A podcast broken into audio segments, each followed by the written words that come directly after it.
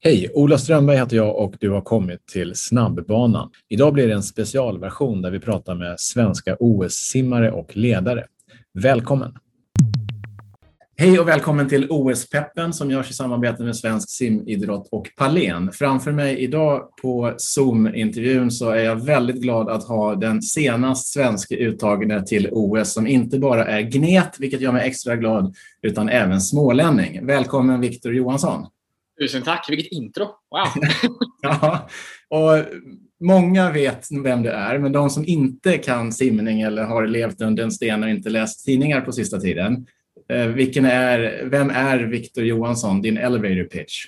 Oj, den, den har jag faktiskt aldrig tänkt på, men när, de, när folk brukar höra mitt namn och sådär så brukar de säga att oh, det är ju han med så mycket energi, han som alltid är så glad hela tiden. Uh, och det är, väl, det är väl, jag brukar gå under namnet Duracell-kanin mm. i, i tidningarna. Så ja, men Duracell-kaninen från Småland. Mm. Ja, men det låter väl bra. Du, eh, när, du fick ju ditt besked ganska sent. Hur gick det till när du fick beskedet att du var OS-kvalad? Ja, jag fick reda, det från, fick reda på det från Nico, min eh, nya coach nu då sen i, i januari.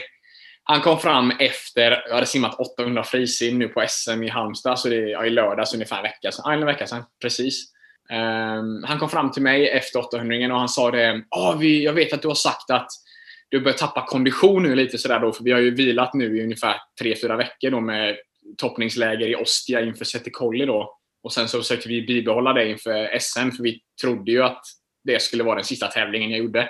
Mm. Så volymen har ju varit ganska låg, så jag, man har ju tappat lite kondition och sådär självklart. Så han kom upp och sa det att ah, men du, eh, du har ju sagt lite sådär att du börjar tappa konditionen, så jag tänker att vi börjar träna nu på måndag. Eh, och han var tillsammans med Thomas Salenius, vår klubbchef. Och de tittade på mig sådär mystiskt, men jag fattade ju ingenting. Eh, så jag bara, ja, ja, men du sa ju att du ville att jag skulle ta ledigt i två veckor. Du tyckte att det kunde vara nyttigt för mig nu då att liksom bara ta ett break efter allt. Efter de här sex månaderna nu som har varit ganska intensiva. Eh, och han sa det, ja, Ehm, men jag har lite sådär idéer och lite nya serier och sådär som jag gärna vill prova och det hade inte skadat om vi börjar nu lite tidigare än alla andra. Så har du lite liksom försprång eller sådär på de andra. Och då sa det, eh, okej, okay. Eh, vill du det Nico, så gör jag det. Då börjar jag på måndag. Det är liksom inga problem. Men då vill jag liksom att det här är planen och nu liksom, om då kör vi på måndag då. Och han sa, ja, ah, bra. Och sen så var det tyst i typ fem sekunder och jag höll på att gräva i min väska och sådär efter badbyxor och så efter 800 och skulle gå och simma av. Var tyst i fem sekunder och då sa han det bara, för att du ska till Tokyo.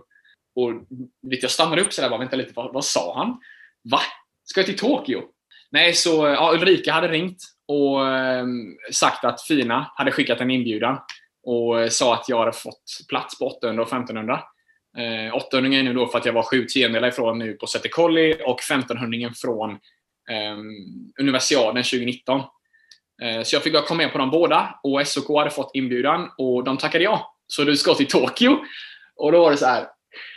Driver du med mig nu? Då slår jag dig alltså. Jag slår dig och då tittar jag liksom på Thomas. För Nico, han är, han är galen. Man vet aldrig med honom. Han, han kan driva om allt, men jag tror inte han skulle göra det om något sånt här. Men jag tittade på Thomas och bara för att han är lite mer sådär pappafigur liksom. Så då var det såhär, Thomas, är han seriös? Och då Thomas bara, ja, du ska till Tokyo. Och då var det liksom, ah, det var skönt. Jag bara la mig ner på backen och började störtlipa, för det här har betytt så mycket för mig. Och efter all den skiten som hände både då 2019 och 2020 med, ja, men med överträning, eller sönderträning rättare sagt, och covid och sen respirator och det där så kände jag liksom allt bara kom på en gång. Och jag kände liksom den här glädjen att de har liksom inte tappat tron på mig utan jag får en chans nu och få erfarenhet, självklart simma väldigt snabbt förhoppningsvis, få den här eller OS-glädjen som kan, kan hjälpa mig lite på vägen. Um, och, ja, men allt, alla känslor bara kom på en och samma gång. Så jag la mig ner på, på backen och började störtlipa. Men det fick jag inte göra. Eh, för att eh, folk kunde se. Och ingen skulle få reda på detta då förrän på torsdag. Eh, så det var ju väldigt jobbigt att vara så ledsen och så glad. Och alla bara tittar på en liksom, vad håller han på med? Exakt. Men ja, vilken vecka. Ja. Det är wow ja, men det är, ja, men man kan väl säga så här, skriver man boken, boken om att överkomma eh, hinder eh, och svårigheter så borde du vara en av förgrundsfigurerna. För det är lite som du säger också, ditt 2020, det är svårt att toppa det i djävulskap. Eh, och du har ju pratat om det ganska många gånger, men om du kör väldigt kort för de som inte vet. Du drabbades av en mängd olika delar som skulle få den mest envisa att kanske kasta in handduken, men det gjorde du inte. Va, va, va, hur var ditt år? Ja, det började egentligen 2019. Jag gick ihop, jag ska försöka hålla det så kortfattat som möjligt, men jag gick ihop med Osama Melouli, eh, OS-guldmedaljör på eh, 1500 och 10 km på vatten. Vi tränade ihop i Los Angeles då, där jag går på college. Och 2019 gick vi ihop och vi sa att nu ska vi träna som satan inför 2020. Hade några av mina bästa träningar någonsin, men det blev för mycket. För mycket träning, för lite mat, för lite återhämtning. Och jag blev eh, söndertränad. Mina testosteronnivåer bara rasade. Jag rasade i vikt, jag tappade muskler. Hade ingen aning om vad som pågick.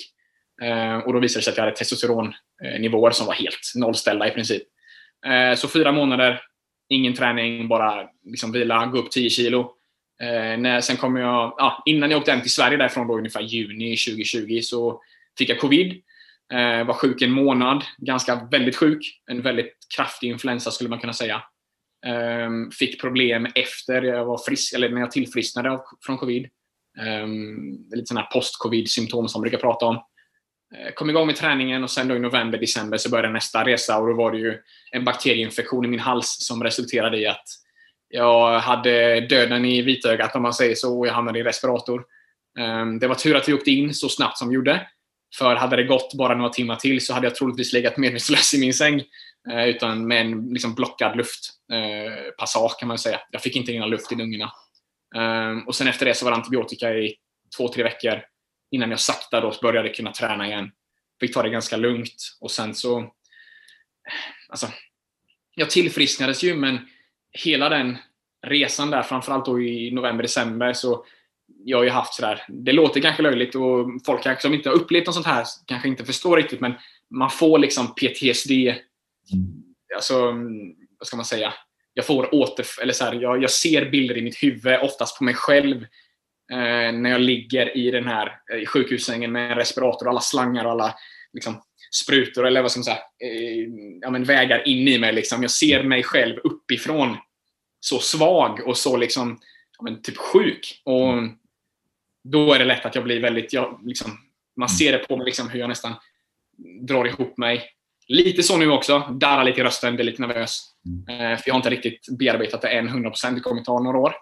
Um, men sen egentligen så har träningen gått hur bra som helst. Mm. Och nu är jag äntligen på väg tillbaka. Mm. Nu tog det lite lång tid, men det är ja, liksom... Nej, men, ja, nej, men det, det, är svårt att få det kortare eftersom du har varit ja. med så jäkla mycket.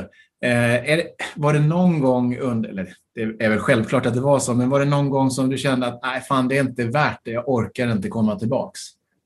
Eh, flera gånger. Det, mm. det kändes bara liksom som att det var en sak efter den andra och det slutade aldrig. Och det fanns ju alltid en röst inne i huvudet som sa det liksom att du kommer aldrig ta dig tillbaks efter det här. För det alltså motgång efter motgång efter motgång. Och jag, jag har fått börja om från noll nu tre gånger inom ett, ett och ett halvt år. Och jag menar under 2020 så tror jag jag simmade ungefär fyra månader. Och man brukar ofta prata med det här att om du tar en dag ledigt så tar det två dagar att komma tillbaks. Mm. Om jag då simmade i fyra månader, det blir ganska enkel matte. Liksom. Det kommer ta tid att komma tillbaks. Och framförallt om man simmar 800 och 1500.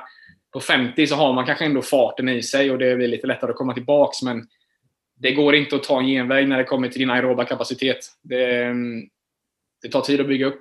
Mm. Ja, men så är det ju.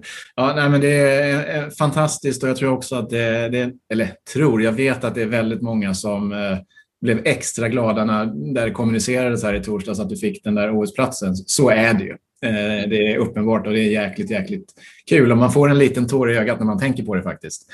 Ja, eh, jag känner ju också så här att Alltså visst, jag, jag kvalade inte. Jag var inte på den tiden och jag vet att vissa kanske kommer vara upprörda att jag fick en plats och liksom känna att jag kvalade inte. Eh, när det finns andra, kanske andra idrotter. Och jag vet ju att det har varit lite snack om den här friidrotten nu då. Eh, som, ja, jag kan inte riktigt hela historien, men jag är bara så glad att jag fick chansen och att trots all den skit som, har, som jag har behövt gå igenom, att de inte har tappat tron på mig. Eh, och att jag får det här framtidskriteriet då, för i Paris så vill jag ju vara med och slåss. Och det var ju det jag sa egentligen efter Rio då, eh, 2016 där, när jag hade ett väldigt bra EM, att shit, Tokyo om fyra år, då gäller det. Men då hade jag inte räknat med att behöva gå igenom all den här skiten som jag har fått gå igenom nu då. Så nu hoppas jag att de tre kommande åren, eller i alla fall när det kommer till sjukdomar och skador och sånt här, att det bara kan försvinna. Um, för då vill jag vara med. Och då är jag jätteglad att jag har ett OS i ryggen. Och jag hoppas att jag kan bevisa liksom för dem att ni gjorde ett rätt val att satsa på mig. Um, för det, ja, det betyder så mycket för mig. Ja, men det, det känns ju och någonstans om, om eh, oavsett om man är religiös eller inte så finns det ju en sägning om Gud är god. Om Gud är god i det här fallet så känns det som att du har fått din eh, andel av eh, skit. Eh, så det borde vara tre år som borde vara ganska cruisande vad gäller sjukdomar och inte. Så det gäller bara att lägga ner lagom dos av träning. Men om man kollar på OS nu då. Du simmar 800-1500. Fick besked av anledningar som är positiva, men det var så det var ganska sent. Och du har inte jättemycket tid på dig att förbereda dig om man säger så. Vad är realistisk målsättning? Um, ja, alltså jag, jag gillar ju inte de här realistiska, jag bara kör. Det spelar ingen roll. Liksom. Jag pratade ihop med, med Nico egentligen bara dagen efter vi har fått reda på det. Hur ska vi lägga upp det här nu då? Uh, och Nico sa att du ska gå in med en aggressiv målsättning och om du når den eller om du inte når den, det spelar ingen roll. För då kommer du vara på tårna. Och det har jag ju alltid sagt, liksom, att jag har sett alltid ganska ja, men höga krav på mig. För att det får man ju vara på tårna hela tiden. Och eh, Nico vill att jag, eller Nico, jag vill ju också, men vi kom överens om att vi ska försöka gå för personliga rekord. Mm. Och det är lite, alltså det är, det är tufft, en tuff målsättning för jag menar nu senast så var jag toppad, utvilad och jag var, jag var en bit ifrån för jag har inte riktigt kommit tillbaka till där jag var 2018 än. Um, men vi hoppas ju på att den här, ja, bara den här glädjen att jag får vara på ett OS mm. kan lyfta mig i alla fall lite. Um, och att det släpper. Det är mm. inte säkert det gör det och skulle jag inte komma ner till den målsättningen så gör det ingenting. För att det är liksom inte så rimligt att kunna ja, men, träna upp sig på tre veckor. Det är, det är, ganska svårt. Men vi hoppas på att den här glädjen och den här bara euforin och få vara där kan hjälpa mig på vägen. Ja, men så är det. Och om man ser mot 2024, om vi hade varit där nu, då hade jag frågat dig vilken av platserna på den där prispallen skulle du helst vilja stå på? Men eh, där måste jag vara ärlig och säga att det är inte realistiskt just nu. Det får du bara tugga i dig. Oh, oh ja. Men om tre år, då jävlar, då kommer jag ställa den frågan. Men vilka skulle du helst vilja se eh, av dina gnetkompisar på prispallen? I år? Ja nu? Ja. Uh, wow.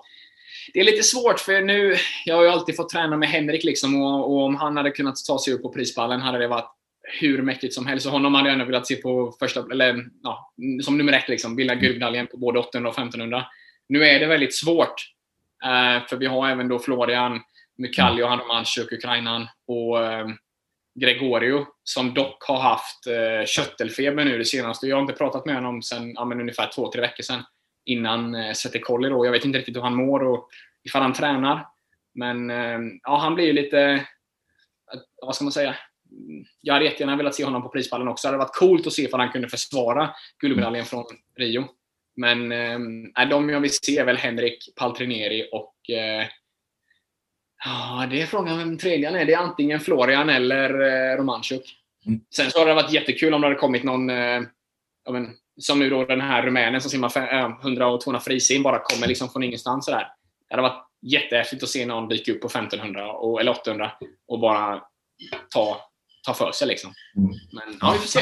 Ja, ja men spännande. Ja, det, vi får se. Det ska bli jäkligt spännande för det är många, många som är snabba. Mm, verkligen.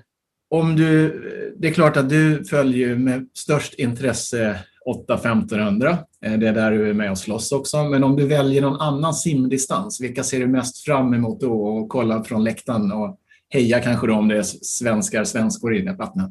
Ja, 200 frisim är alltid kul att kolla på med mm. Robin Hansson nu då i också, vilket är väldigt roligt. Jag hade gärna velat se honom bara spräcka den 1.46 nu också. Det, och att han bara tar för sig. Det hade varit riktigt häftigt. Eh, sen egentligen då min favorit att kolla på är nog egentligen 400 frisim på mm. herrar. Och jag hade hoppats på att kanske kunna simma lite snabbare där också och få eh, simma den med. Men inte i år, men det gör ingenting. Men 400 herrar är också väldigt, ligger väldigt nära till hjärtat för mig. Um, sen ska det bli jättekul att se 100 bröstsim, damer. Med både Sofie och Emily Fast. Emily som simmade riktigt fort nu då, sådär lite surprise på EM, vilket är svinroligt. Och Sofie nu som till och med, ja, jag skulle säga att hon är liksom på medalj, um, vad ska man säga, medaljchans också. Um, med den tiden hon gjorde. Hon, hon slutar aldrig att förvåna och det, ja, det är häftigt. Eh, Louise 100 fjäril. Eh, också liksom släppte så bra på ja, försöken och semifinalen på EM. Eh, tog för sig.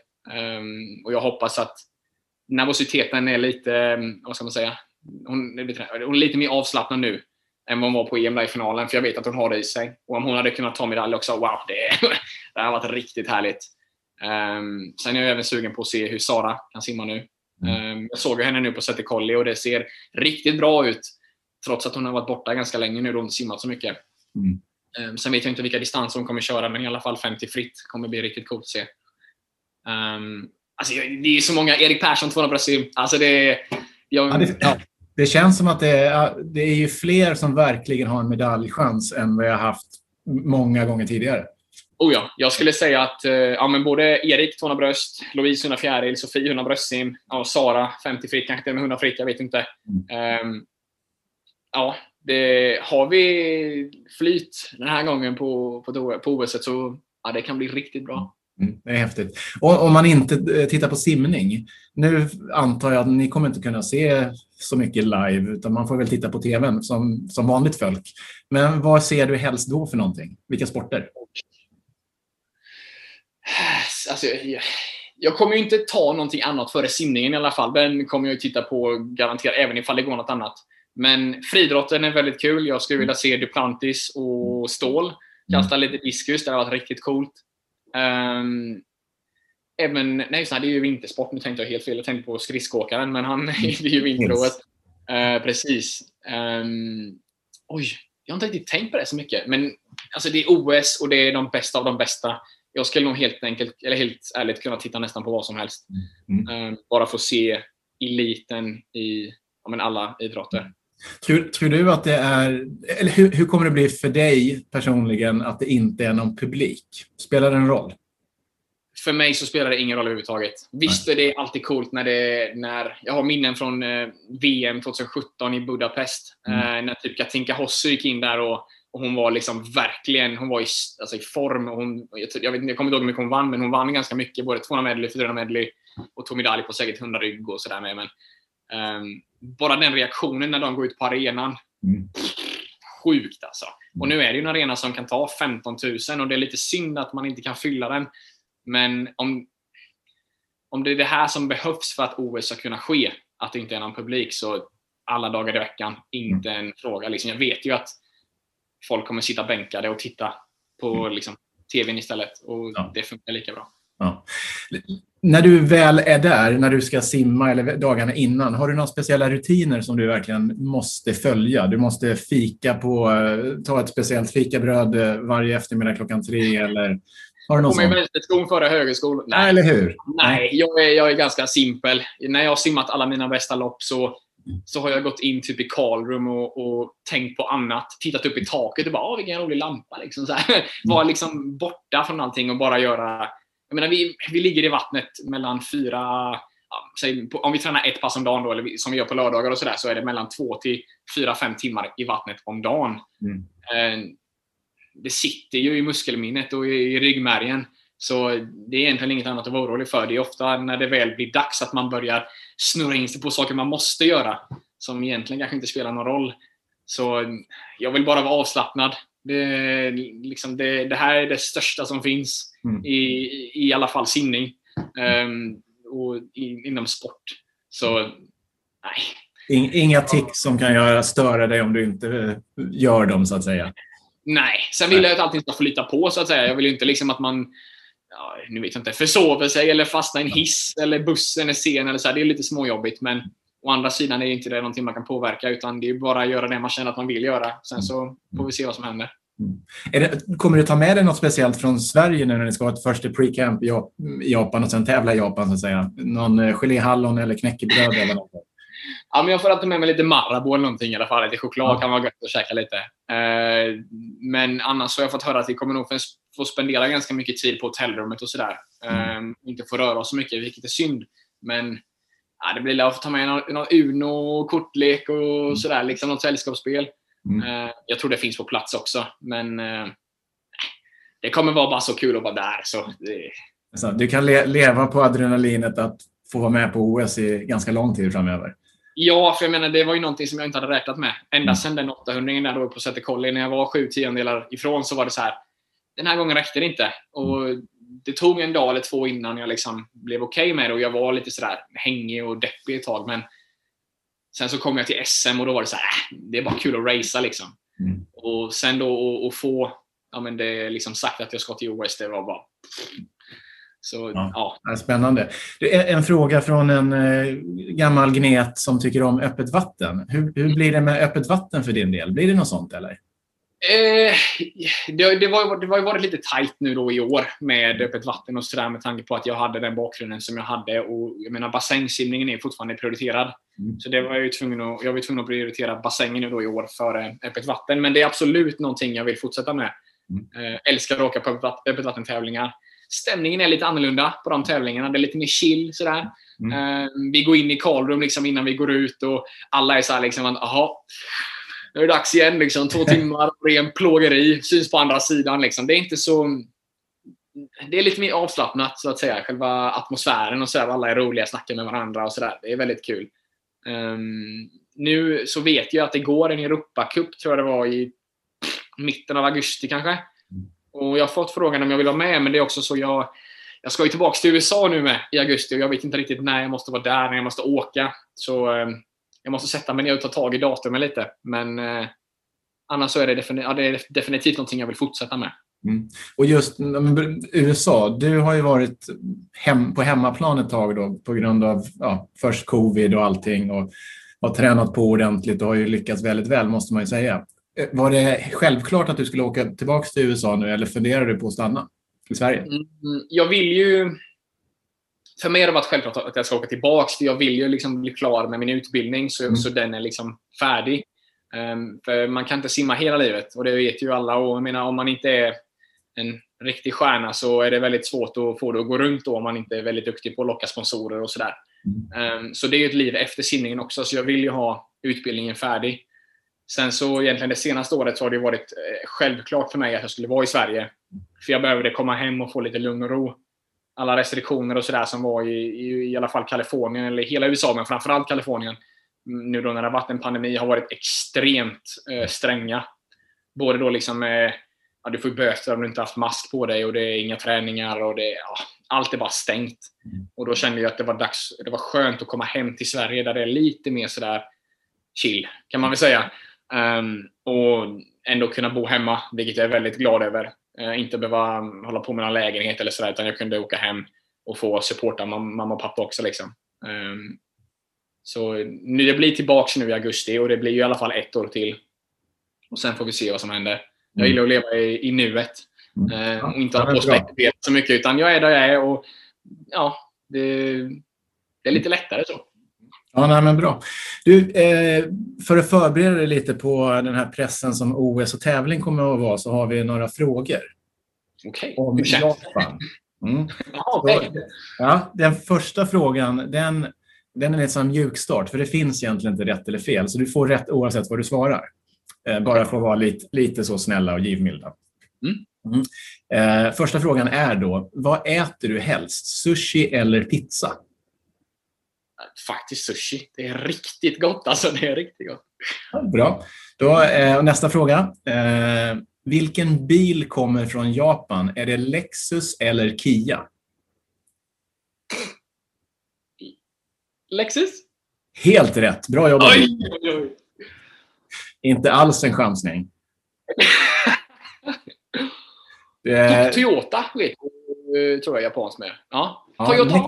Ja, Lexus är faktiskt en, det är lyxbilsmärket som Toyota har tagit fram. Ah, ja, men då så. Ja, ja. Eh, tredje frågan, den här är viktig, du som är väluppfostrad ung man. Hur säger man tack på japanska? Jag, vet, jag tror man säger konnichiwa för att säga hej. Mm. Och arigato. Bra!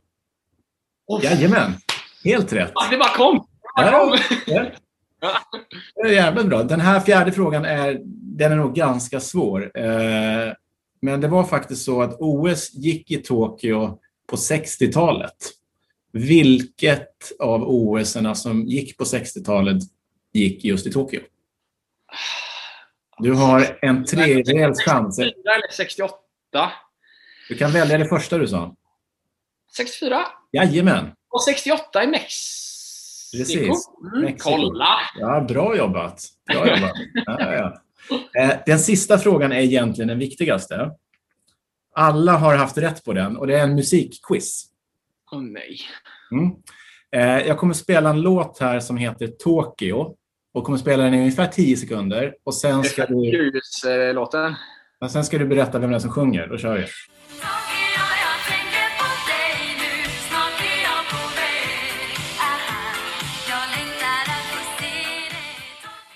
Ja, alltså, jag har aldrig hört låten, men det låter som Carola. Jajamän, helt rätt! ja, det där var ju jättebra ju. Det är ju full pott. Ja, ja, ja. Säger, säger jag förvånande. Det var taskigt faktiskt. Det var... Bra jobbat! Ja, tusen tack! Ah, ja, ja. ja, ja. Det, är ju, det är ju roligare att ha rätt än fel, så är det ju. Ja, jo, men det var där. Jag vet ju att Mexiko var där också, det här höghöjds-OS. Men jag 64 eller 68. Jag skrev nämligen en, eh, mitt sånt här gymnasiearbete om höghöjdsträning och då skrev jag ganska mycket om då det Mexiko-OS där. Så nu, ja, så det låter rätt. Ja. Ja, men skitbra. Du, eh, jag är jättenöjd. Har du någon hälsning till svenska folket? Oj. Uh, titta på OS, titta på simningen. Det kommer bli hur bra som helst. Det kommer mm. vara... Det kommer bli en, jag, det, eller, trots restriktionerna nu så tror jag att de kommer bjuda på en, en riktig show. Uh, hoppas jag i alla fall.